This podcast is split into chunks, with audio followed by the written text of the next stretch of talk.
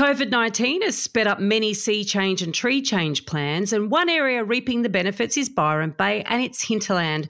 What does this migration from the cities mean for that property market? Will it become a proxy satellite suburb of Sydney and Melbourne? Will the locals be priced out forever? Vanity Fair actually called it a unicorn destination. It's a one off, and I think it's, it's going into that area now with the combination of the, the local beauty and the sense of community and the perfect weather and the great surf and the celebrities that are living here and moving here and want to visit. And I see it moving into a you know, like a Santa Barbara, or other people have called it a, a tropical Monaco. Welcome to The Elephant in the Room. This is the podcast where we love to talk about the big things in property that never usually get talked about. I'm Veronica Morgan, real estate agent, buyer's agent, co host of Foxtel's Location, Location, Location Australia, and author of Auction Ready. And I'm Chris Bates, mortgage broker. Before we get started, I need to let you know that nothing we say on here can be taken as personal advice. We always recommend you engage the services of a professional. Don't forget that you can access the transcript for this episode on the website as well as download download our free fool or forecaster report, Which Experts Can You Trust to Get It Right? theelephantintheroom.com.au.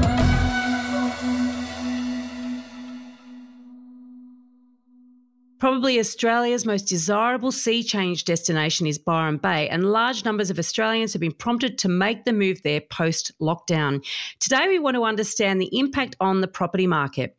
We're joined by Michael Murray, principal of Byron Property Search, a buyer's agency based in Byron Bay. Michael's been servicing the whole of the Northern Rivers for over 20 years and has lived in the Byron Bay area since the mid 80s. So we figured he's well placed to share what's happening on the ground, both from a professional and local perspective. Thanks so much for joining us today, Michael. Thanks for having me, Veronica. Michael, uh, I mean, the Byron Bay has been in conversations for me for years, but I think in the last year or so, it's just on overdrive. I mean, how much have you seen? I mean, prices, let's call it, have changed really over that last, you know, year or so since lockdown. Uh, it was really a funny situation. Like most of Australia in March, April, we thought it was going to be doom and gloom, and everybody was expecting a big downturn uh, like May, June, it started to, people thought it wasn't the end of the earth. And then ever since then, it's been an exponential growth that none of us have seen. Uh, well, I've been a buyer's agent for over 20 years. I've lived in this area and I've experienced a few boom periods, uh, mainly the yeah. 90s, and then there's 2002, 2003 was massive. But this is just so off the chart it's really hard to put a growth on it. But, you know, I think since I haven't got the stats, but if I was to guess, since either last year, we've probably seen a 35% growth in prices, but yeah. it's patchy in that we're seeing really a massive increase in over, not overpayment, but people are just going over the top for well placed properties in a good location that are finished that um, in the three mm. to eight million dollar range of people who have just gone, I'm out of here, and they're cashed up, uh, and they're either expats or sellers from the city, and they're just making a move for the family. And, you know, I want to get something for the rest of my life. And they're thinking uh, uh, pool, water tanks, veggie gardens, solar uh, system, you know, that's, that's kind of, and, and a few acres within a 10 to 15 to 20 minute drive from the beach. That's kind of mayor from heaven for for them at the moment, and that's been like massive. Do you know? It's funny because like you know, most people, when they do the sea change or the tree change, they sell out of their expensive capital city market. They're cashed up and then they go and they got some change. But it sounds like you sell out of your, your expensive capital city market, you're cashed mm. up, you go to Byron Bay and its environs and you've got no change. You know, it, it doesn't appear to be that there's any, you know, downsize of bargains to be had or, or expat, ex, you know, city expat. it's always surprised me that people don't realise that, for example, 2481 Byron Bay has a higher median price than, than Sydney does. Yeah. Uh, so if you take the whole Shire as an average, it's probably just below Sydney's average. Mm. The last time I looked, and it depends who you quote, but, you know, we have uh, a median average from the last time I looked, which would have been before Christmas, around a 1.5, 1.6, where Sydney was 1.3 and a half. So mm. we mm. That's two for eight one. So yes, there is not much change left. Yes, left for people buying in. Also, the market has changed. My the majority of my clients up until recently were baby boomers, semi-retirees, people looking for a shift and making a permanent shift in three to five years, but wanting to buy something sooner rather than wait for that mm. time. So they're not priced out. But now the majority of my potential buyers are what I call hipster startups. Uh, you know, late 30s, early 40s, young couples with a young family, and they're really mobile buyers. They've got an internet business or run yeah. some kind of uh, business where they don't have to be there all the time or can commute. And that's another thing that people don't realize. The sea change, tree change activity is people are bringing their business and bringing their uh, activity here to the Shire and not really looking for a local chance of employment. You'd find here at any time, non COVID, of course, your Coolangatta and Ballina airports are just packed with commuters and not people just commuting to Sydney and Melbourne, but people commuting to LA or Singapore. I mean, I had a yeah. client for a while who would be two weeks in Mullumbimby and two weeks in Singapore, mainly because his wife refused to live in Singapore and wanted the, you know, rural lifestyle. So, yeah. How are the how are the locals feeling about um, you know whenever prices rise and you're saying around a 35 percent rise? I mean, a market's carefully balanced on what the locals can afford, but now it's not what the locals can afford. It's what these, you know, these cashed up hipsters and the downsizers um, can afford. So, how are the locals feeling about this big shift in property? Can prices? I swear on this Zoom Zoomcast? Pissed off. Yeah. yep. Um, it's, uh, it's quite intense, and it has been for a while. So, you know, as you could imagine, uh, it's a very bulky community to start with. you know, there's a line that uh, we've got too many uh, lawyers and after degree uh, retirees here, and they all they know how to do is argue. So uh, people are really up in arms at the moment, especially around Airbnb as well, mm. because everybody's looking around saying everybody's, uh, you know, because I think there's there's such an engaged, active, and vocal community and that's really what makes it an attractive place to be. And that's what a lot of people want to move to experience and have. But the downside of all, well, the upside of that is that people are very engaged in how they feel uh, the region and the community is traveling. So they really feel, and I can understand it, and I share that a bit as well as a lover of the community, how this will wash out in a few years and what it looks like. So as I've experienced my clients over the 20 years I've been doing it, many of them become friends and, um, you know, associates now. They're on my books for years and they ring me up five years after I've done their deal and ask, oh, do you know a landscaper or I'm renovating? So I'm always available to them. And I've always felt that they are, whoever they are, hipster startups or retirees, baby boomers, they're going to merge and, and mesh well with the community. Everybody wants more or less the same things to keep the environment intact, to go to farmers market, yeah. do their yoga classes, and live this kind of uh, uh, lifestyle that people are attracted to. But what's happening now is that there's a you know a clique of people who are really not that that's not their real priority. It's we've we've moved into a strata where where now a destination and a, a property asset uh, uh, to uh, be part of somebody's portfolio, mm. yeah. whereby when you get blue chip real estate, that somebody could spend $10 million on a rural property or a house at Wategos and they'll never visit it, maybe once a year, come for a few weeks. Yeah. And yeah. Uh, so that's the threat that people are feeling that could be an outcome of this is that even more uh, of a distraction than Airbnb, which I don't think, you know, people say, how are we going to have affordable housing here? Forget about affordable housing in Byron Bay. It just hasn't existed for years and it won't exist in the future mm. unless there's real legislation and political change with the incentives and how things live. So I can understand why a lot of locals uh, are feeling concerned on both levels. They're coming at it from the Airbnb angle, and they're also coming at it from property prices at that luxury level. Uh, is just gone berserk. But you see, yeah. we're also having a lot of people now that have had investor houses who have been renting for years, they've now read the media and they think, oh, maybe this is a good time to cash in. So they're selling their house at Ocean Shores or Mullumbimby and cashing out, thinking this is the top of the trend line. Mm. But then those renters mm. that have been there for years are being asked to leave by the owner yes. occupiers of people who are moving in. Mm. It's a really interesting where a price shift uh, also changes your community, right? The people who could afford it at two million can't afford it at that price anymore, and the people who have got three million might be a different demographic or a different background. Um, and Byron is about the community just as much as the sort of lifestyle around there.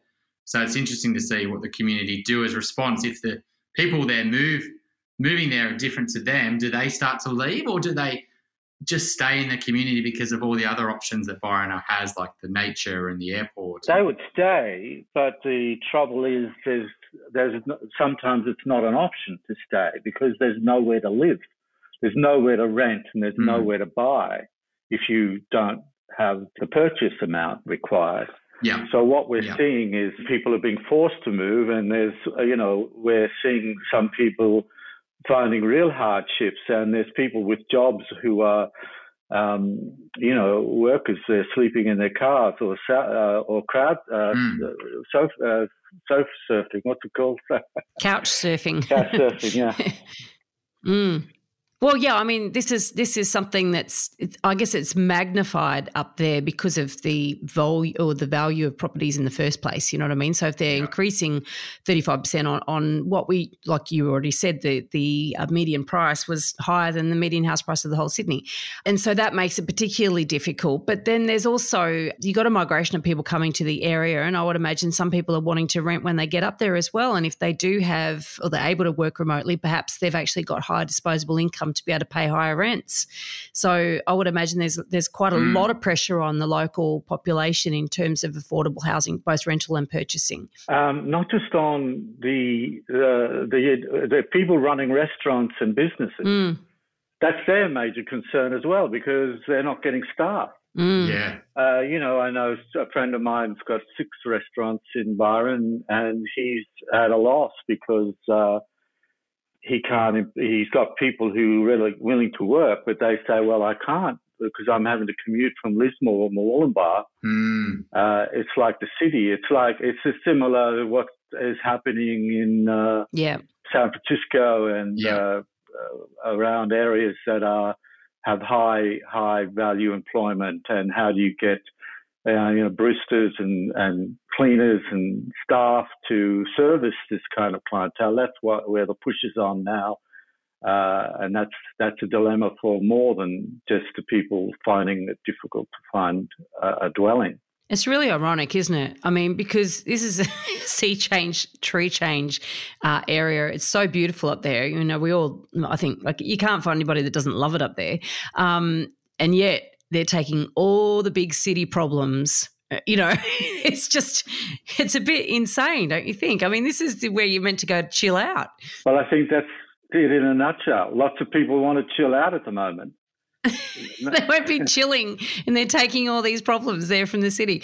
I think there's also a big thing there, you know, that the Byron area has had this big celebrity effect thing happening, right?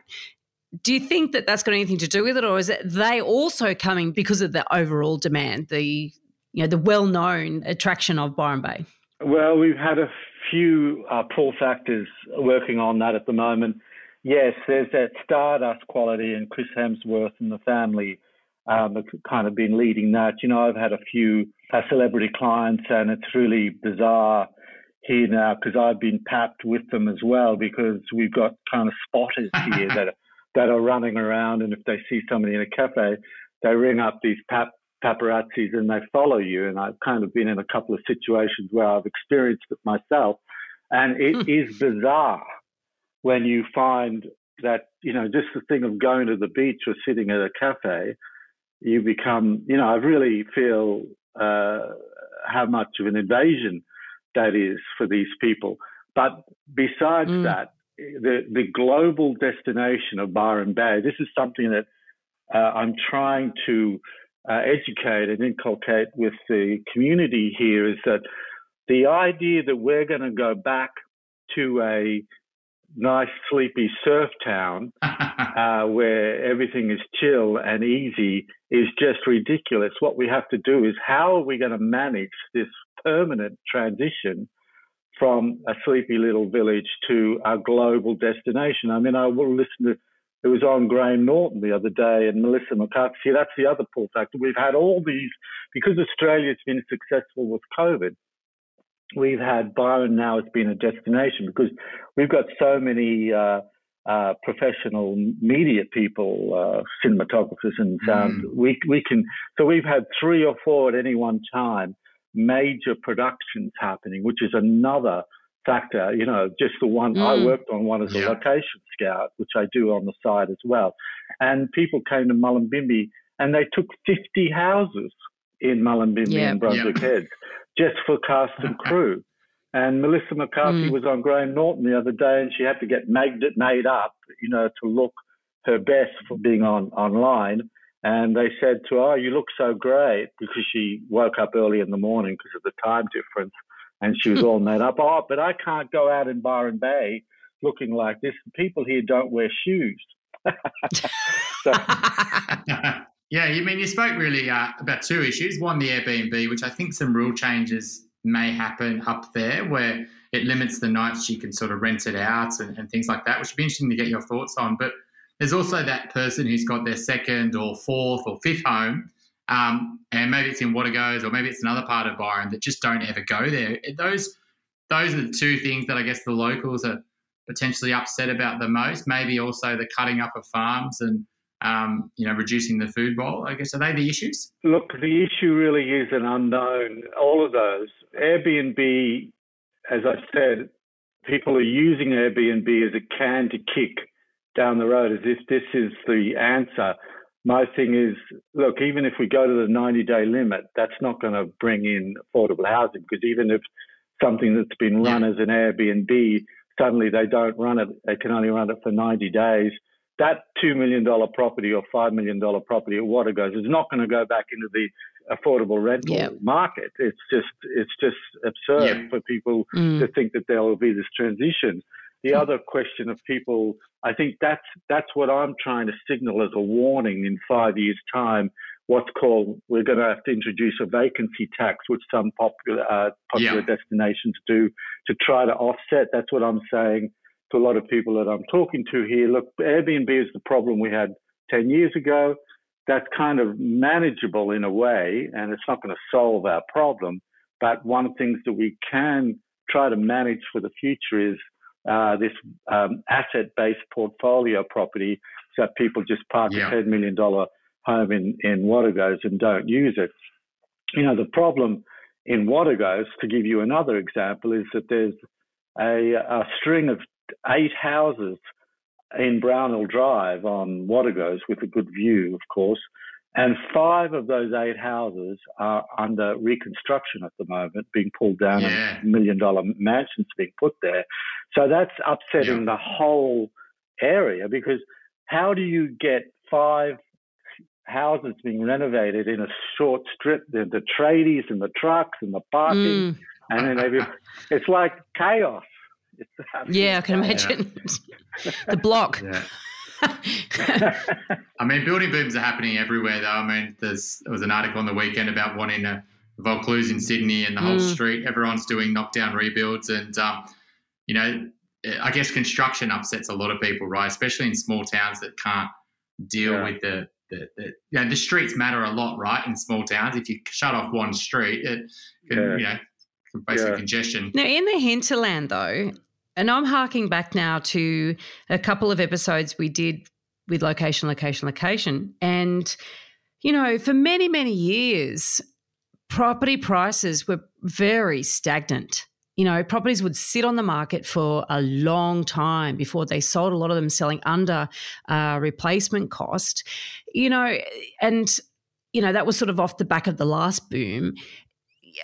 I guess people forget that in well, people always forget the downtimes in the in the good times or in, the the the booms, and they also so forget the booms when they're in the downtime. So that recency bias that we have. What what you know, I guess what do you say to people about that? Because you know, you've been there for twenty, you've been working in this space for twenty years. You would have seen that, and you would have felt that pain that some people have had for long periods of time, not been able to sell, or not been able to recoup whatever they paid in a boom. I imagine the peaks and troughs in this market are pretty can be pretty steep. No, I disagree on two counts. Mm-hmm. Yes, there was a big downturn after the GFC in 2008, and then there were a lot of pain for those people in the rural properties that had spent two million dollar buying a few acres and then spending a million dollars uh, building the luxury home, thinking they were going to do a, a big flip and cash out. So the timing was really bad for them. And we saw probably a 40% pullback. And there were properties that were hanging on the market for a long time now. And of course, we could see another big downturn. And the, you know, the the world's a very uh, fragile and and uh, erratic place, to say the least.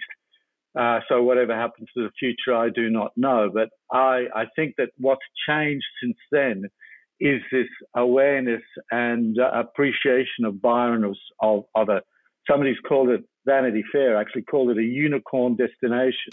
it's a one-off, and I think it's it's going into that area now with the combination of the the local beauty and the sense of community and the perfect weather and the great surf and the celebrities that are living here and moving here and want to visit. And I see it moving into a you know, like a Santa Barbara, or other people have called it a, a tropical Monaco. You know, we're kind of moved out of this places where I think even I think similar to the eastern suburbs of Sydney or some suburbs, mm. uh, you know, S, SW suburbs in London or, you know, Upper West Side, New York, which are always uh, uh, quarantined from massive downturns. Of course, there will be uh, ups and downs and trend lines that are, uh, sometimes go against you. Mm. But really, why these this big money that are doing this asset portfolio buying here? Because they realise now that we it is a buy, and it is a long term hold, and it's safe security. And why wouldn't I can understand the financial economics of it of what's happening because you can park a few million dollars in a in a trust account or a, a managed fund and get one or two percent. But if you park five million dollars in a house in Wategos, you don't have to do much for it, and in five or ten years, you've probably made fifty percent.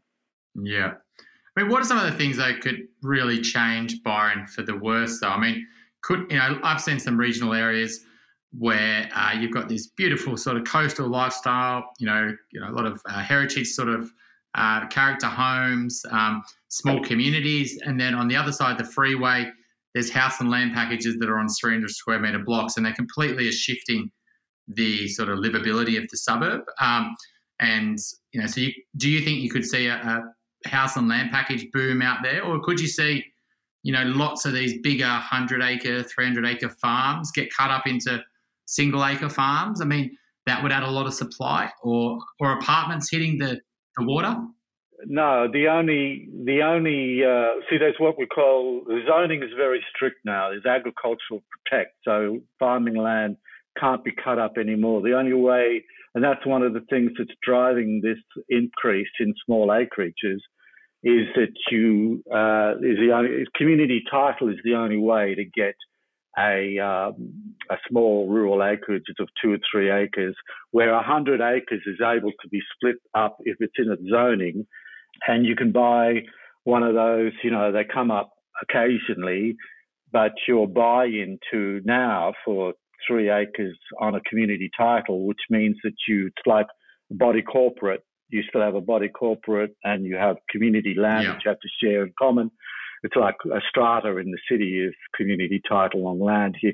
But, you know, a good place, there's come, some coming up now in Coorabell and the buy-in is like 1.4 for vacant land, mm. uh, minimum. Yeah, look, Suffolk Park, Chris. I think that that idea that you've got one side of the road is all house and land packages and the other side is sort of more established closer to the beach more expensive. So that's one yeah. example of that. But so i mean that's quite an old subdivision though now isn't it michael? Oh yes Suffolk Park, byron hills and uh, and uh, baywood chase yes. Yeah. So there's not much more of that happening? Is that what you're saying no, there's um, the last. Uh, there's only two. There's West Byron to come, mm-hmm. and that's been very contentious and very fraught, uh, very protested against, and that will happen. And then there's the last two stages of uh, a subdivision in Mullumbimby, mm. and there, there's been they were taking names for those. You know, you started on a list, and they were going to do a lottery but now it'll go for auction. And those last two uh, releases of what probably 20, 30 houses, or house lots per release, they will be the auction. I don't know what they're going to come in. They were selling before at 400. They, they could sell for 550, 600 for the vacant lot. Mm. I mean, that's the the more that the price of these sort of land goes up, though, the more tempting it is for councils, for the owners of these lands to see if they can bend the rules or change the rules? I mean, I know you said there's only a couple of estates to come, but you know maybe there'll be a couple of more estates sort of released after that. Do you do you do you see that the the council's going to be, I guess, enticed to just to take no? Uh, not this council. Uh, we've got a green council that's fairly fairly progressive, and they're trying to do their best uh, to increase supply, but the NIMBYism factor is very extreme here. Mm. But a lot of people are realizing that yes, uh, NIMBYism stop anything from happening and stop another development from happening. Yes, that may uh, protect to a certain extent mm. the amenity of a certain area or suburb, and it will increase house prices, but it's going to certainly damage long term the feeling of community and where a lot of people are having to move out where they can't, where their lifestyle can't be sustained if they're a renter or they don't have the assets to buy in. So, you know, it's a payoff. It's a, it's a, so, it's a wicked problem. If you like what you're hearing here, please share this episode with others you feel would benefit. And while you're at it, why not leave us an iTunes review? Five stars, please. Every review helps make it easier for other people to find us and hear what our amazing guests have to say. We love hearing your questions and we're planning more listener Q&A episodes.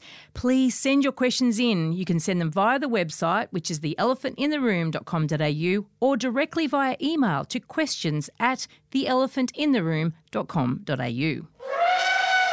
Talking about these lifestyle blocks, you know, there's two and three acre blocks that are subdivided in a community title subdivision. And I remember when I was up there, up that that way late last year, and you know, as I do whenever I travel, I look at real estate, and I noticed there's sort of a dead giveaway in the way that they're they're numbered. So it's like might be two of 365 Rosebank Road or something. So um, so I thought that's what must be the case. And then Maclean's Ridges, the first time I ever went up there years ago, my friend lived on the edge of a dairy farm that her sister and husband owned in this Queensland. I mean, plonked on the side of the hill with the most incredible views. And then Maclean's Ridge has been subdivided in much the same way with all these effectively large project homes on big blocks. You know, is how are those properties you know, is there a big demand? I mean, there's a big demand from everything, of course, but are they seen as sort of poor man's poor man's um, uh, hinterland home? How how do they perform in the market?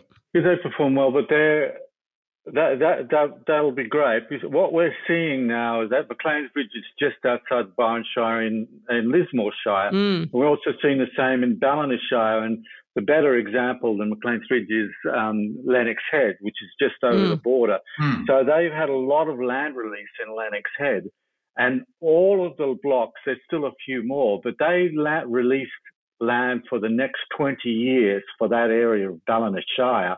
It is all gone, soaking up from the demand from Byron. So you right, see, Ballina yeah. Shire, their council contributions have been mega uh, just on the back of Byron's popularity, but basically they've shot themselves in the foot because their land releases have been all soaked up in the first three to five years.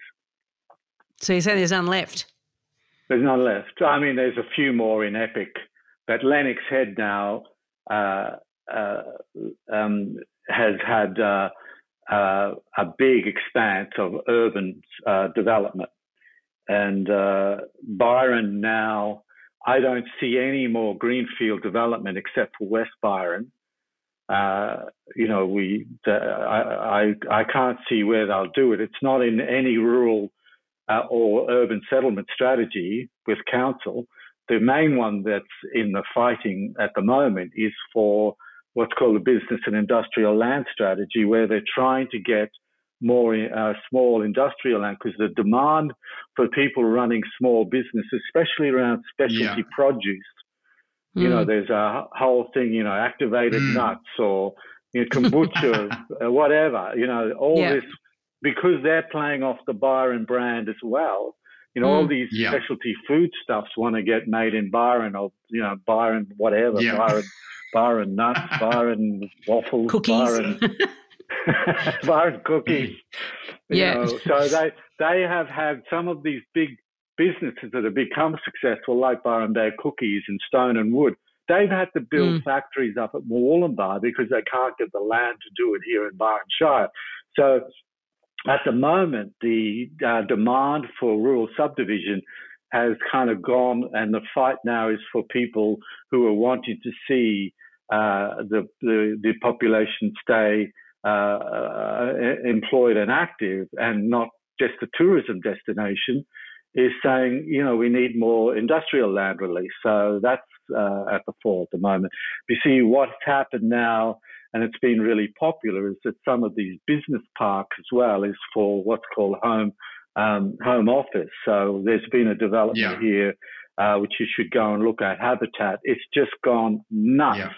You know, uh, like it's just got a couple of restaurants. It's on, I think, four hectares, yeah. and it's mm. the demand for that, and it's you you can go there and you get a picture and the image of where Byron lifestyle as a destination is happening because you get you know a clear example of what this hipster start, hipster startups and the yummy mummies doing yoga and that thing, and it's very cool and hip and happening, and they they're going to have to roll out more than more of that because that's where it's happening because you know people are wanting to move from Surrey Hills or Carlton. They want to have that lifestyle. They want to be able to live and have their internet office downstairs and walk or bike ride to their coffee shop and the beach and interact with everybody at the gyms and buy their cashmere shawls at the shop just down the road.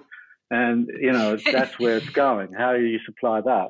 It is fascinating, isn't it? Because we, we are talking about it's basically a metropolis. You know, it's got got to have all the infrastructure, all the same things uh, to support all the people that are coming into the area, and then that creates the demand, the problems because, of course, land land values rise, etc., etc. It's it's it's interesting to watch this play out. One of the big things there is the local utilities, right? Which we, you're you know the roads, the sewage, the electricity. I mean, yeah. As you know, when I was up in Byron, I was obviously doing a big thing around that new roundabout and the new bus depot, etc. I mean, how are they all sort of handling? How's the sort of local infrastructure handling it all? Um, yeah, it's a big topic as well. Um, you know, the potholes is an ongoing debate because, you know, unfortunately, because of the weather here and we get it's subtropical, we get a lot of rain. The roads are, are very much uh, you know easily damaged by that, especially now. But also because we have two nearly two million visitors every year when it's on, mm. or just day trippers down. So there's no way of capturing, you know, that as an income stream, except the shops do. But there's no rates or council, except for paid parking, which has been successful, is trying to raise yeah. revenue to keep the infrastructure intact. Mm. But what you're talking about with the bus shelter and the new, that's been a uh, Byron Bay master plan that's been in process for over five seven or eight years now, and that's just coming to play, uh, coming into four now, and it's going to be great. See, what we're trying to do is get Johnson Street into a walking street, because the only way to make somewhere like Byron uh, be successful still as a tourist town is is uh, minimize car usage and get people yeah. to park and walk, uh, so that you get places like you know in you know, European cities where you have the center of town, the piazza is mm. free of cars, uh, and people can, you know, promenade and go to coffee shops, and so that's where we, you know, it's going to be going to, which is good. Yeah, because getting in and out of Byron is a bloody nightmare. It's basically single lane roads. You know, Ewingsdale Road's usually a car park, and is it is it uh, Broken Head Road going down south? Um, you know, it, it's long held. I had friends moved up there, you know, in the wake of GFC, and that was something that they said was really unusual. They had not anticipated, you know, and that's that's a long time ago now, and I can only imagine it's getting worse. What um, is there? A, you know, typically when people make a sea change or a tree change, if they haven't really sort of thought it out and they've got this sort of, um, mm. you know, dreamy aspirations, but the reality of living in a regional area is quite different, there's a bit of a U turn. It, it sounds to me, though, that the that may not necessarily be a feature of this area? Would, you know, is there a sort of proportion of people that get there, realize they made a mistake, and then get the hell out of there? Uh, no, less than you would think. Uh, I used to get a lot of people coming from the city or even from Europe or somewhere, and their dream was to have an acreage. And but now I filter them out. I'm very blunt with people. Don't do this. You don't know what you're doing. Not so much in those words but you've got to understand that people uh, they don't understand what the nature is like here. It's like a wild mm. beast that comes at you. you yes. Know, like, you know, it, it's it's just constant maintenance. And, and if somebody's yeah. got five acres and they don't know what they're doing, my mm. job as a buyer's agent is to warn them. You don't know what you're doing. Please don't do this. Um, mm. But that's less now. But you'd be surprised because no matter with all its difficulties, it's still an incredibly successful and fantastic place to live, mainly because of the mix of people. And what you're saying is people do a tree change or a sea change, but we still, and let's try and keep it that way, we still have the best of a rural life and the best of a city life. Hmm. Because mm. when you've got the beach and the bush and walks and you're able to really have an enjoyable lifestyle. And at the same time, you've still got the culture and the restaurants and things to do and activities and and people to meet that are always interesting and vibrant. Mm. That's a winning mm. formula. So that's still intact, and I don't see that changing anytime soon. So no, we don't have that many people throwing in the towel. We mainly have people throwing in the towel because they can't afford to live here anymore and they can't, uh, they've overextended themselves or they can't keep up the rent or they're deciding to sell out mm. and go somewhere cheaper like Maclean or, or mm. Kempsey or whatever, or somewhere inland like Kyogle or Drake. And that's, that's the only thing. So it's people, but you know, I've seen it over the years and I've seen so many transitions of people that keep uh, that that can't cut it for whatever reason, and new people come and replace it. And I've never felt that it's going to be anything of concern because it still ev- keeps evolving and growing and changing and still mm. being interesting. But as I said, this is a dilemma, this one, where we're seeing a d- completely different class of people mm. wanting a piece of it. And I don't know how much that is going to affect it, maybe detrimentally. I don't know.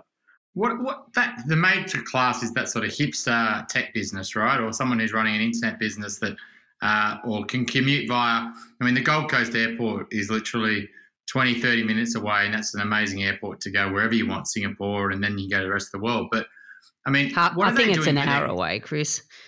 Well, it depends on where. You, if you live on the north side, um, I mean, yeah, if you live in the hinterland, I mean, it's probably maybe 30, 40 minutes, I guess. Uh, I mean, what are they doing for schooling though? Because you know, mm. if they mm. are in that sort of forties range, they might have young kids, the kids at schooling age.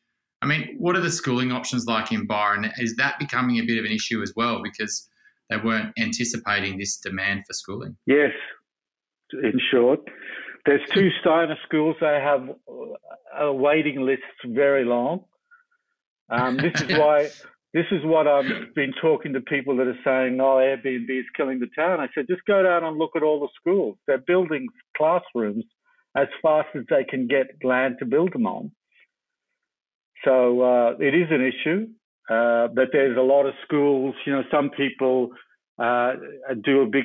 Some kids are doing a big commute because there's good private schools in Lennox, Xavier. There's a couple, uh, Woodlawn and Trinity and Lismore.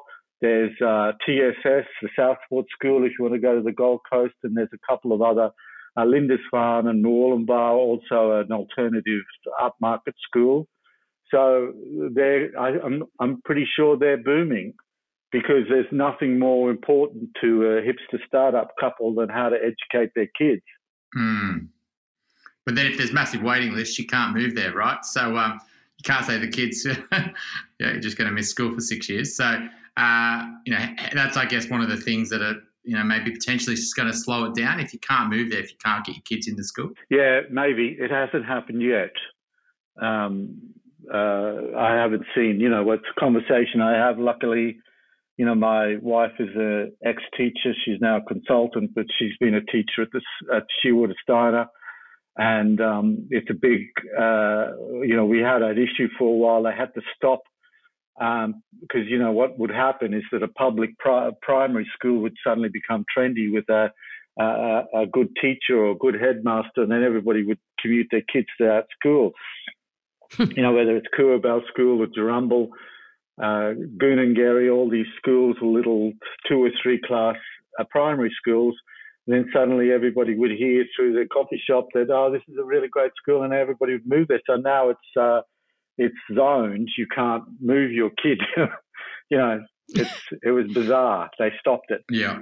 Suddenly, oh, suddenly, Coorabell School, which is a three-class school, would have you know a hundred applicants for the next year. You know, because suddenly it became known as a hip school. Oh my God, this is just taking all the inner city Sydney problems to the country. Yeah. Um, I, before we get to the Dumbo, because hopefully you've got it, it sounds like you've probably got plenty of Dumbo examples, but um, what's happened with the loss of the beach? Well, I can't uh, download on that too. Uh, it's a very complicated story, a very quick telegram thing. The we uh, a, a, Deep Green Council 15 years ago implemented what's called planned retreat for everything along the coastline. There's coastline protection which is very understandable. Which is if uh, if your high tide comes from within 10 meters of your belongil or water goes home, you have to demount it and move it unless it was built before the mid 1980s.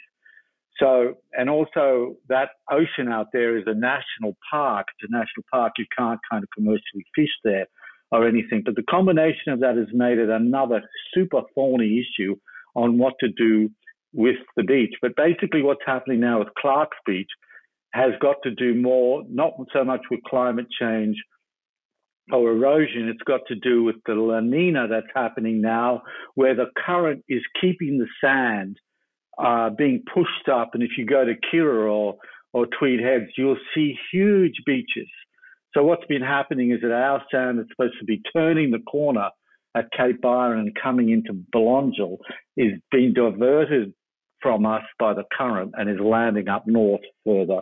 So we, our mm. issue is why can't we do what they do at Green Mountain, the Gold Coast, and bring in one of those boats that kind of can push the sand uh, from out of the beach and push it back onto the beach. That's what some people that are doing that have businesses along, and that's what we should do. But we have the dilemma that it's a national park and that needs special dispensation uh, and a whole la di da to have that happen. So gotcha. that's a temporary issue. That beach will come back. But yes, the erosion problem long term is an issue. Mm. I mean, what are some of the big mistakes uh, that the new buyers to the area are making? You said they're, you know, overpaying because they're cashed up, but you know, what are some of the, you know, like what the locals know? Yeah, you wouldn't want to live in that pocket because of this reason, or you wouldn't want to live on that road because of these reasons. But what are some of the, the new people doing, the big mistakes they're making?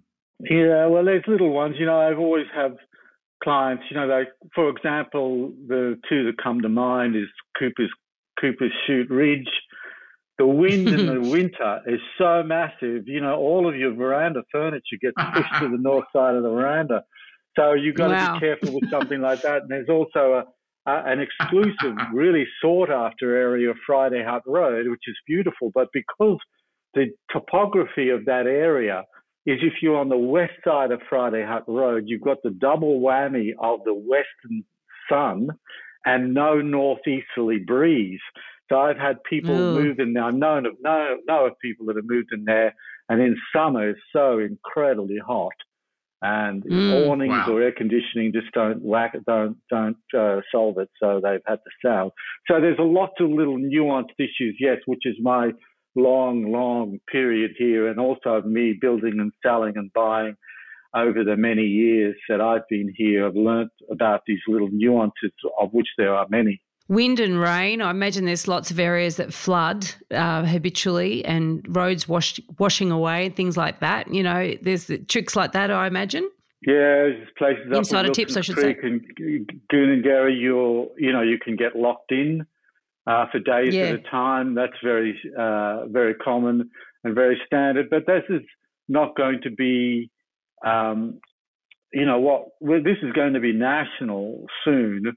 Uh, already, I'm getting stories of people that can't insure their property. That happens in Lismore for a few years. Mm. Uh, but mm. that's going to be the kind of standout thing generally for property. That's going to be yeah, the, the issue that's going to hit people to bring awareness of climate change to their fore immediately. That if you're in a fire or flood zoning, you know, and your insurance policy suddenly says, "Oh, your insurance is going to go up from two grand a year to five grand a For year," sure. you're certainly going to wake up and start to take notice. Yeah. So, uh, have you got a property dumbo for us, Michael? Uh, I d- didn't uh, pre uh, pre-think this, but uh, just things that come to mind. Of course, Byron Bay, you've just got to read the back pages of our local paper, Echo, and you know you've got the the crystal healing and the chakra balancing, and so I occasionally get some really interesting. Not that I'm not you know of that ilk myself. I'm an old hippie, of course, and a, and a, and a snag sensitive new age guy, so I'm not kind of averse to it. But you get some totally bizarre requests around ley lines or you know, aspect or water was a big one for a while. Not so much because of uh, people wanting to be, uh, you know, uh, survivalists and go bush, but people are very, I was always surprised, not so much now, but, uh, you know, five to 10 years ago, I'd get people, oh, is there fresh water? Can I have a dam? Can I put in a bore? How can I get water? Is there a creek running water through it? That was always an issue that I thought was interesting for people have this concept that oh if things go pear shaped as long as I've got water and I can grow stuff. So there's all there's always that. But you know I get uh, you know people buying a property for uh, you know really uh, sensitive things around uh, you know, they're, they're, they're moving here. So, of course, you've got the things about pesticides with banana plantations or macadamia trees nearby. So I kind of know when I've got a client who has a sensitivity around living a kind of a organic lifestyle.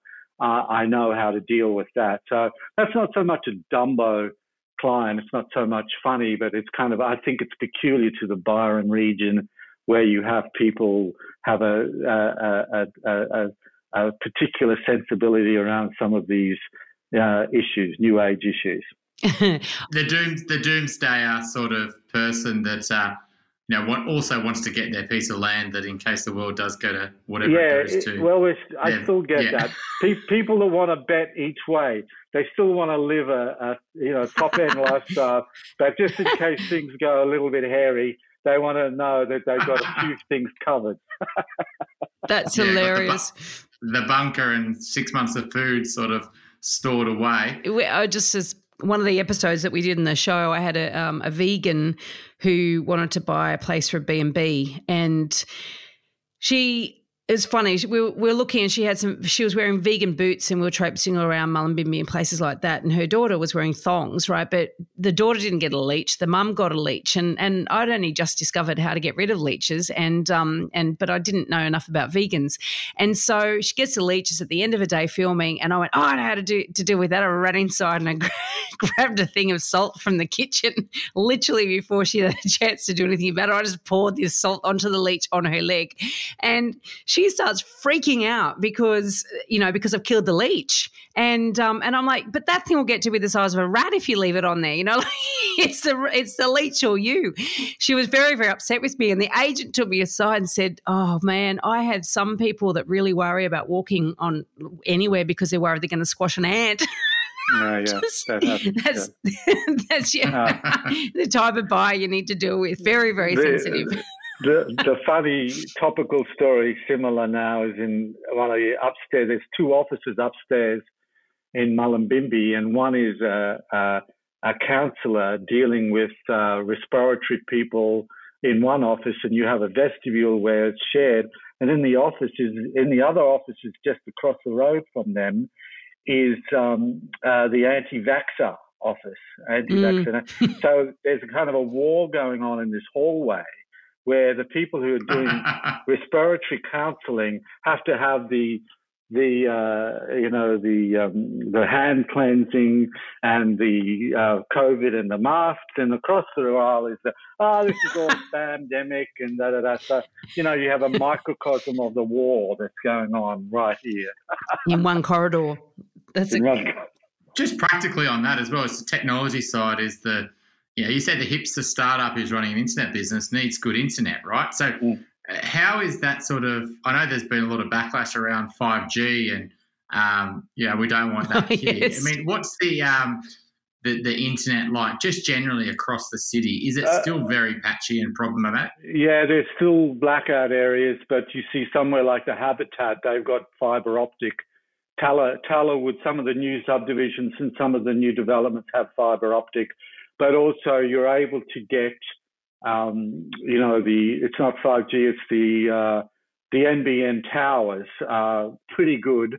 You know, I'm on a I'm accessing one of the it's called fixed line tower, so I have a little satellite on my roof which goes to the visible Gotcha. NBN tower, and I get like 25 uh, gigabytes download and five up. So I'm fine, and sometimes you can double that.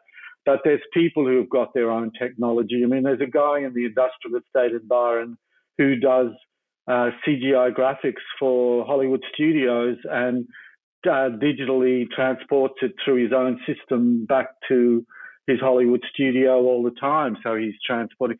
So every there's there's technology that can um, mix and match everybody's everybody's situation. Yeah, so you might not be able to get great just standard internet, but if you can put a satellite on your your house and you're willing to pay for it, then it should be solved. Sort of. Yeah, thing. the, the, yes, you can manage it, and the the poor the the the conspiracy theorists that unload, download. Uh, um, uh, unfortunately, will download their latest conspiracy theory on 5G. They have to go to the Crystal Castle to realign their chakras after that uh, happens by mistake. ah, well, and on that note, thank you very much, Michael. Uh, It's a pleasure, very guys. interesting. Yeah, very interesting conversation. It- And uh look, it, it's a very unique market up there, obviously, in a very unique place. And and obviously, what you're talking about there is some of the nuances of local knowledge that really do assist anybody when they're buying uh, in such an area. So, uh, thank you. We really appreciate your time and your insights, Michael. That was great fun. Thanks for the uh, conversation. And uh, Byron is going to stay beautiful and wonderful for the years to come. Uh, let's hope, but I think it will. And uh, everyone's welcome. Brilliant, Michael. Really appreciate it. Thanks for your time. Bye bye. We want to make you a better elephant rider, and this week's Elephant Rider Boot Camp is. So I think the insurance thing is not something we've really seen as a problem where a client's bought a house uh, and they can't get any building insurance. They might have to pay a bit more money than they'd like to for it because they're in a bushfire zone or flooding zone, etc. But ultimately, there's an insurer willing to do it. But do we get to a world where insurers are just not willing to go to any area? No insurer is willing to insure in those areas, and can you not get insurance? And if you can't get insurance, then you basically are going to have to, you know, you know, protect the bank some way. And and how do you protect the bank if the house falls over? So you might not be able to get a loan, basically, um, if you haven't got enough capital or some other security to protect um, the the bank in case the house burns down or is flooded, etc. So insurance is something that is definitely going to build in certain pockets around Australia where uh, insurers aren't willing to, to go, and people may not be able to buy houses there because they can't get insurance. Or on the flip side of that, they can get insurance, but it's so ridiculously expensive, they won't insure their property. So, uh, you know, there was a, in the recent floods up in Taree, there was a newspaper story about a guy that's, you know, he scraped together a deposit for his first home. He's bought his first home, and then the insurance bill was $13,000 because it's in a flood zone. And so he didn't insure the property. So he's only recently taken bought the property. I don't know how he's got got around this with his bank by not insuring it. But, you know, that was actually avoidable because in his due diligence prior to purchasing that property, you can find out whether the property is in a flood zone or not. Now, unfortunately, and look, in New South Wales, there is a document in the contract which used to be called the 149. Now I think it's a section 10C or something, which basically, uh, you know, it will flag if you're in a bushfire zone or a flood zone. And you can go to local councils. There's all these maps, you know, and a lot of this information yeah. is available online as well. It's not actually hard to find. And you go and find out you know the sorts of things that might impact your ability to insure that property or that will in- increase the cost of your insurance premium. And so that that to my view is very very very very avoidable. This information is freely available yet most people don't even think to look for it. Now and in New South Wales it is an essential document in your contract, the zoning certificate um, or the 149 or 10C or whatever it is. The in in uh, in Victoria there's a section 32 um, uh, what do they call it uh, hmm, forgotten the word um, disclosure that a vendor has to put together. So there's all these documents that go in that, and the zoning certificate is part of that. Uh, in Queensland, there's no requirement at all for vendors to disclose this stuff, right? So, mm. but up to you as the buyer you know, and if if you're dealing with a buyer's agent, they're not checking this stuff out for you, then you should be getting this stuff checked. You need to look at that. You need to get your solicitor looking at it, or someone looking at the zoning and, and what the risks are, because if you get stuck, you know, that's that's a very expensive lesson. Yeah, I mean, absolutely. You should be doing a quote. Like if you're going to go and buy a you know, a V8 twin turbo car, uh, and you've you know got a bad driver history, you want to go and check whether you can get insurance on that car and uh, before you actually sign up. So I think you know we could find a, you know, you, some areas of Australia where you know you should be getting your insurance quote done before when you're making offers yeah. before you make an yeah. offer because you go, well, it's going to cost me five grand a year. That's a lot of cash that um, is you know eating into your capital growth, or it might not be any capital growth because of mm. the insurance. So um, I also think we could see a green slip sort of solution where the banks don't check your insurance on an ongoing basis. You provide a, a certificate of currency, but they don't you know hold you to it. You could actually cancel your insurance a week after getting your wow, mortgage. yeah. The bank wouldn't know. Um, there's no like interconnectedness between insurers and banks, but you know, in a digital world, that's pretty easy, right? Mm. So you know, a mortgage provider could say, it's coming up to your anniversary. Can you please um, do send us your new certificate of currency? Yeah. And every year the bank is checking. And um, you know, if I was a bank and I want to manage my risk, there'd be certain pockets of Australia where I wouldn't care about, um, but there'd be certain pockets where I would say, look, if a flood does happen, we could have big losses. So um, we definitely need to check these areas. So I think things like this are going to change as obviously the climate change story continues. I think too that we do have short term memories. I was talking to Megan Wells recently. Um, we were doing a podcast on your first home buyer guide, and I can't remember exactly which episode, but we were talking about this type of thing and flooding. And and she was saying that that up there because you know the, the market's hot in Brisbane as it is everywhere else. That people are now buying flood affected properties, and there's a very little price difference, if any, between the flood affected property and the ones that aren't flood affected. And so the reality is that if people can't remember to, what is it, eight years ago or so, when the last lot of floods came through and the devastation, and now in the sort of the, the blindness of FOMO, they're now not actually paying a discount for those properties, but they will, it'll, you know, bottom in the bum at some point. I mean, the floods that we just had in Sydney and, uh, you know, just the last couple of months, mm. if that was in Brisbane, that would have flooded Brisbane, the amount of water that mm. came down. Um, you know, it just was a bit further south than it probably could have been, and um, Brisbane would have flooded again. So, uh, yeah, that's, I mean, that's a sign of a hot market. You've yeah. seen that now, Veronica, in, uh, in Sydney. People in Melbourne be seeing the same thing where the C's and D's, the busy roads, people are desperate Um, investors are more likely to offload those properties as well. Yeah. They're more likely to be a bigger saturation of those properties and um, less of quality assets. So people are probably paying big prices for the poor properties. Um, as well as paying massively overs for the good stuff. So they're taking it's a hard market. It is a very hard market. They're taking risks they would not take normally. And so I'll give you a good example, and that might be a property that where renovation was done you know, maybe say five, seven years ago, and there are no, there's no occupation certificate or building building yeah. certificate, and so in a slow market, that is the very thing that will stuff that sale up. Solicitor will ask for it, they will be to get it. The buyer go, oh, I don't know, I'm not sure about that. The council go, no, nah, that's not approved. You know, all this stuff will be very, very negative, and that would really make that property difficult to sell.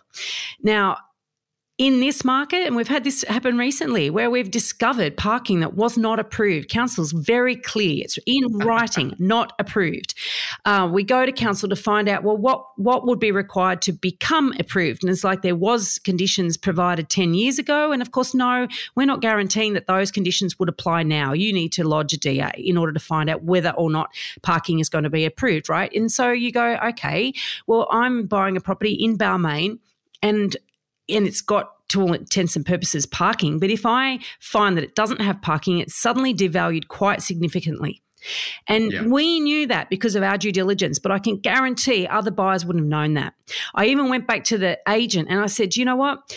You should not be advertising this property as having parking. Now, the yeah, vendor solicitor true. comes back and says, oh no, statute of limitations, you know, councils, you know, they've, it's too, too much time has gone past, council can't make these people remove the parking. And I'm like, yeah, but it could make the next owners remove the parking. There's no, no, um, uh, protection there for a buyer of that property. Now, unfortunately, and, and sometimes, you know, I, get a bit ranty on this because I feel in some ways like my client's a bit disadvantaged. My client knows that. My client could have afforded to buy this property, could have paid more than the highest than it ultimately sold for and was prepared to until we found out that the parking was a bit dodgy, right?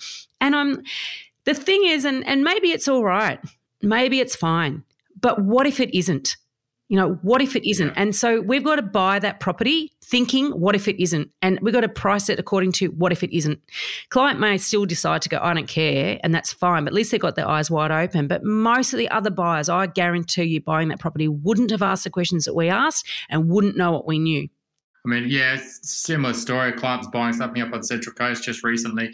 Um, and none of the renovations have been approved. These are massive structural renovations. Mm. And um, you know, they did a bit of digging. Uh, luckily, they were doing their due diligence, and I was really on them. Uh, you know, friends of the family, and uh, they said, "No, we're not going to go for this property." And uh, it went for a massive price at auction. Mm. Uh, and so the person who bought that just obviously didn't care, yeah. or didn't do the due diligence. And so these things are happening. Um, and you know, the frustrating thing is, is that there's a very limited op- alternatives right now. That is the problem the goods you go, well, I'm not going to buy that stuff that's compromised because, you know, for some reason it's not a quality asset. And then you're trying to buy the good stuff and, you know, good luck because, you know, there's always someone willing to pay a huge price at the moment that's desperate. We've had very few success with people buying. We've had more pre approvals mm. than ever um, because it's so hard just to buy whatever at the moment because there's someone who's um, a bit more desperate than you. And you know, I'm more than happy for my clients to go, right, hell for leather, go, you're going to have to pay a premium when you buy. You're going to have to. Yeah. But, but, we got to minimize that risk because there is risk with property. If you've been around long enough, you know it. Um, and, you know, I was actually a bit surprised at Michael saying, oh, you know, I don't ever see it going down again. You know, after the GFC, you know, there were honestly, we were looking at properties, as I said, and we weren't looking back, well, that was back sort of in the million dollar bracket, bracket, you know, one to 1.2, that sort of range. You know, there were properties that were struggling at that price bracket, you know, and they, the ones that did sell sold for big, big discounts. And that can happen again. You know, I think that we we forget, and it might be a, a world class destination. Well, it was world class then too you know so these are always risks and so you got to buy a cracker you buy a good one and someone will want it you buy a dog you buy this you know the one with on the western side with the, the you know the terrible heat yes you might get it now and say i don't care anymore but you know when the market slows down you will care oh and i think you might not have to worry it's not always about losing money and the price of the property falling some of the risk is just the property price just doesn't do anything. Mm. And I think the risk at the moment is people are going in there with uh, after a boom and say 35%. Uh, and that's sometimes on the poor stuff just as much Yeah. as the good stuff. For sure. And you're going and buying a poor asset that's paying, let's say, 40 or 50% over what it was worth a couple of years ago because you bought under hot conditions. Um, that property might not do anything for 10 years. Mm. You know, you've already, you, you basically paid for all your growth. yeah. And uh, that's the problem with buying in these areas uh, after big price rises is that, uh, you know, 2020 was a unique year and maybe in 2030 the, the property price is the same. So just be super careful um, buying into hot markets. Yep. Please join us for our next episode. We're having a conversation about auction price guides. And in a rising market, oh my God, underquoting is rife. Or is it? Who's really to blame? Well, we're going to look at the whole issue from both sides of the coin, and we're talking with a sales agent, Robert Clark from Bell Property Annandale. He's really giving us some fantastic insights into the whole background of where price guides come from and what buyers do with different price guides and why agents really are in a bit of a bind at the moment. If you're looking to buy your dream home or an investment property in Sydney's inner west, eastern suburbs, or North Shore, my team and I can help you buy without regrets. Reach out via my website, gooddeeds.com.au. If you're looking to buy your first home, thinking of upgrading into a new one, or purchasing an investment property anywhere in Australia, my team love to carefully guide you on this journey. And most importantly, get the finance right. Reach out via our website, wealthful.com.au. Thanks for joining us. We'd love to see you again. And remember, don't be a Dumbo.